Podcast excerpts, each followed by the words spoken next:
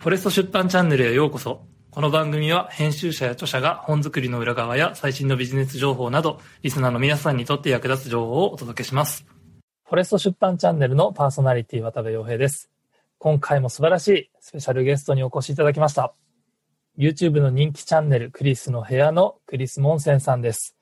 チャンネル登録者数は37万人、再生回数2500万回以上というですね、非常に人気なチャンネルになっています。そんなクリスさんと、今日はあのフォレスト出版の寺崎さんお二人に来てもらってます。どうぞよろしくお願いします。よろしくお願いします。寺崎さん、あの、今日はですね、本当に素晴らしいゲストに来てもらいました。いや、本当クリスさんに出ていただけるなんてね、本当に夢のような企画になってますね。そうですね。あの、僕らも Voicy 始めたばっかりで、こんなに素晴らしい素敵なゲストが来てくれて、本当に嬉しく思ってます。いやいやいや、どうもありがとうございます。I'm so happy to be here. 本当にね、ここにあの、来ることができて本当に嬉しいです。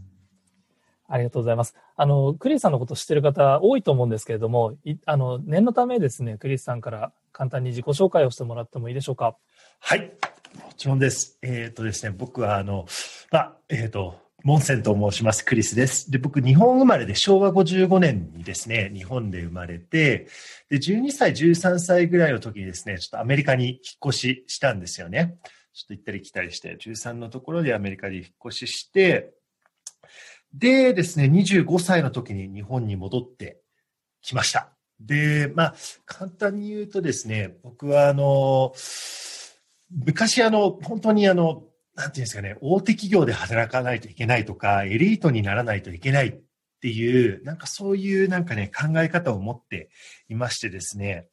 あの、見事に僕が、あの、27、28ぐらいの時だったかな。なんかね、見事にグレー企業にはまっちゃったんですよね。グレー で、本当にあの、朝から夜まで、あの、働いていて、で、なんか、あのね、あの、収入が上がるっていうわけでもないんですけれども、なんか売り上げが上がるっていうわけでもないんですけれども、ただ単にそのなんかね、上司から認めてもらうっていうか、社長から認めてもらうっていう感じで、ちょっとね、怖い方の下で働くことができて、いろんな学びをね、することができました。で、あの、これちょっと本当にやばいなっていう風になって、よし、じゃあちょっと勇気を持って本当にやりたいことをやってみようって、ね、人生一回だからって思って、今のあの本当にやりたいことですよね。YouTube を通してのライフコーチの仕事なんですけれども、それにスイッチをしたっていう形です。うんはい、ありがとうございます。まあ、そあの今お話ありましたけど、そんなあの好きなことをこうやって生きているクリスさんがですね、こうなんとフォレストから書籍を出版してくれることになりまして、その本がですね、まさに今お話しいただいた、通じるんですけれども、生き方は選べるということです。でいよいよ、実は本日販売になってます。えー、ありがとうございます。本当に、あの、ありがとうございます。すごい嬉しいです。はい、はい、ぜひ本当皆さん読んでいただきたいと思いますが、あの、編集の寺崎さんのこの本というのはどんな本になってるんですか？はい、そうですね。えっと、発売はね、えっと、明日アマゾンの発売したからなんですけど、正確に言うと。えっ、ー、と、内容は、あのー、まさに、えー、クリスさんのメッセージなんですけど、これまでその言われてたメッセージよりももっと濃くて強い、えー、まあ、やっぱりコロナの状況があったんで、でこのコロナの状況を経て今、えー、僕たち、まあ、我々、日本人も含めて世界の人々がどうやって生きていけばいいのかっていうことがね、書かれてます。で、あの、えっと、表紙の表4の帯のところにも書いたんですけど、クリスの部屋の、えっと、人気チャンネルのところでは、あんまり語られてなかった部分も結構入って、たくさん入っていて、えー、クリスの部屋では語られなかった人生の取り扱い説明書っていうふうに、えー、コピーをつけたんですけど、あの、クリスさんの、えー、それこそ今、冒頭にちょっと触れていただいた、あの、追い出し的な部分とか、そういうエピソードもね、いっぱい盛り込んでるので、えー、これまでクリスさんの YouTube を見てた方も、えー、クリスさんって、えこんな経験をしてきた人なんだっていうことがね、よくわかる内容になってます。あ寺崎さん、ありがとうございます。クリスさんからもですね、ぜひ今回この本に対するですね、ちょっと思いを教えていただけないでしょうか。はい、そうですね。今、あの、寺崎さんが本当にね、あの、上手に説明して、あの、いただいたんですけれども、とやっぱり僕本当にそのグレー企業にいた時なんか僕の人生を本当に深く考えることができたんですよね。なんかこのまま生きていたら家族がねあのもし結婚しても家族との時間がすごい短くなるなって。僕、自然が大好きなんですけれども、自然の中で暮らせる人生って手に入らないなって。本当にこのまま仕事を続けていたら、どういう人生になるんだろう。ね、東京に住んでいて、いつもスーツを着ていて、まあ、それがあの悪いっていうことではないんですけれども、僕はやっぱり子供の時からちょっと違うイメージがあったんですよね。どういうふうに生きていきたいのかって。それはやっぱり自然の時間とか自分のプライベートの時間を楽しむこともありますし、やっぱり自分が本当に得意で大好きなことで生きていきたい。で、何か自分を、自分の仕事を通して何かの社会のためになったら嬉しいなって思ったんですよね。で、その、まあ、ちょっと思い切って勇気を持ってですね、その道をあの歩いていったんですけども、本当の最初はね、あの周りの人から反対されたり、あのね、お父さんから本当に大反対されたり、弟からも反対されたり、ね、結構辛い経験があったんですけれども、少しずつやっぱり時間をかけてですね、これで生きていけるんだっていう状況になってきて、で今は本当にあの YouTube とかこのような本を通してですねあの大丈夫だよって心が自分の人生をリードしていいんだっていうことをお伝えさせてもらっているんですけれどもあのやっぱりねさっき寺崎さんが言ってたんですけれどもおっしゃってたんですけれどもこのコロナが来てですね本当にこの世界に変化が来たっていうこれをあの実感する方すごいあの増えたと思うんですよね。ぱり東京も、あのね、やっぱりあのお子様がいたら学校がね、学校に子供が行けないって。で子育てをしながら、教育をやりながら働かないといけないって、すっごいメジャーなチェンジが入ってきたり、で今度その、まあオリンピックがキャンセルされたり、仕事に行けない？リモートワークしないといけないとか、でこれ最初はショックだったんですけども、やっぱりこれも opportunity、チャンスに変わっていくこともできるんですよね。働き方を変えることによって、例えば満員電車する時間があるじゃないですか。それをセーブすることによって、やっぱり普通のね、80%の方は朝方だって言われてるんですけれども、あの、やっぱりこの朝の時間、満員電車で、ね、苦しい時間を過ごすんじゃなくて、頭が、回転が速い時にもっと仕事をこなすことができる。でそうすると、もっと仕事を早く終わらせることができる。ね、本当に自分の、あの、プロダクティビティですよね。それを上げていくことにフォーカスすると、実際に仕事が早く回るんだとか、そのような感じでいろんなチャンスがね、今、あの、本当に世の中に来てるんじゃないかなって僕は、あの、感じています。ありがとうございます。あの、もう、まさにこの時代に必要な、このタイミングでこそ必要な内容をこう語っていただいている本だと思うんですけれども、あの、生き方を選べるですね。あの、寺崎さん、これ、あの、企画のきっかけとかっていうのは、どういうふうに、あの、初スタートした企画になるんですか？この、そうですね、あの、これ結構ね、企画も2年前になっちゃってるんです。もう2年前に遡るんですけど、うん、えっと、ある時社長からですね、あの、クリスの部屋って知ってるか？みたいなこと聞かれて、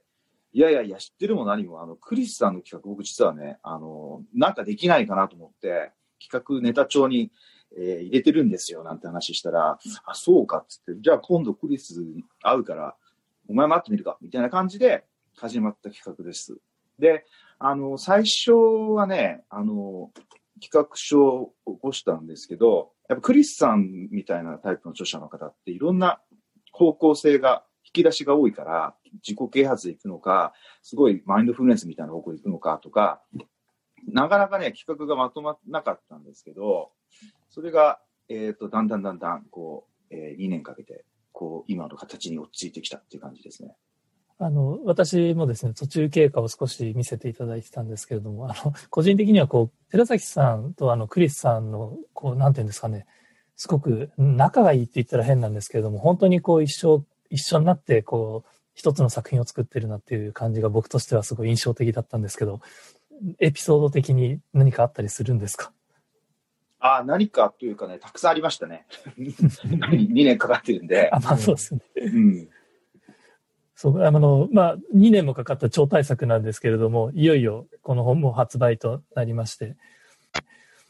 ではですね、今、あの、寺崎さんからも話があった通り、こう2年、企画に2年もかかった超大作なんですけれども、その間というのはどんなことがあったんですか？やっぱりあの、最初僕、あの、ね、本に本について全然経験がなくてですね、あの、日本の自己啓発の本とかを本屋さんで読むと、なんかちょっとあの、本がなんか説明書みたいなタイプが多いじゃないですか。で、僕の YouTube のビデオもそうなんですけれども、いつもその、なぜこのトピックが大切なのか、大体的にどういうことなのか、具体的にどうすればいいのかっていう感じで、なんか教育先生みたいな感じで、学校の先生みたいな感じでビデオを作ってるんですよね。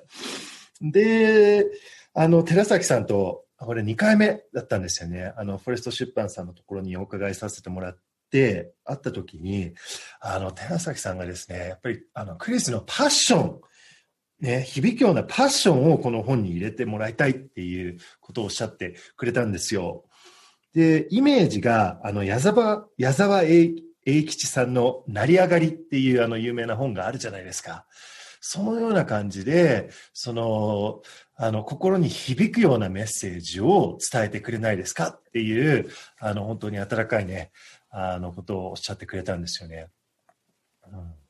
そう。で、なんで成り上がりをこの、なんか、例に持ってきたかっていうと、あの、やっぱあの本って矢沢永吉さんっていうキャラクターとかメッセージが込められてて、それが文体とかにも表現されてるんですよ。で、あれって、あの、糸井重里さんがまだ無名だった頃のコピー、コピーライティング、コピーライターのとしては無名だった頃、手掛けた作品として有名で、あの、や今回その、クリスバージョンをね、作りたいなっていうのはね、ライターさんと盛り上がっていて、やっぱ絶対そういう方向性だよねっていうのがあって、で、まあ一応その、本の作りというか、ノリ、ノリみたいなものはそこで大体分かってきたと。で、じゃあ今度、クリスさんのメッセージって何だろうっていうところで、僕その2回目の打ち合わせで、クリスさんに僕を質問したのを覚えてるかどうかわかんないんですけど、この本で一言だけ、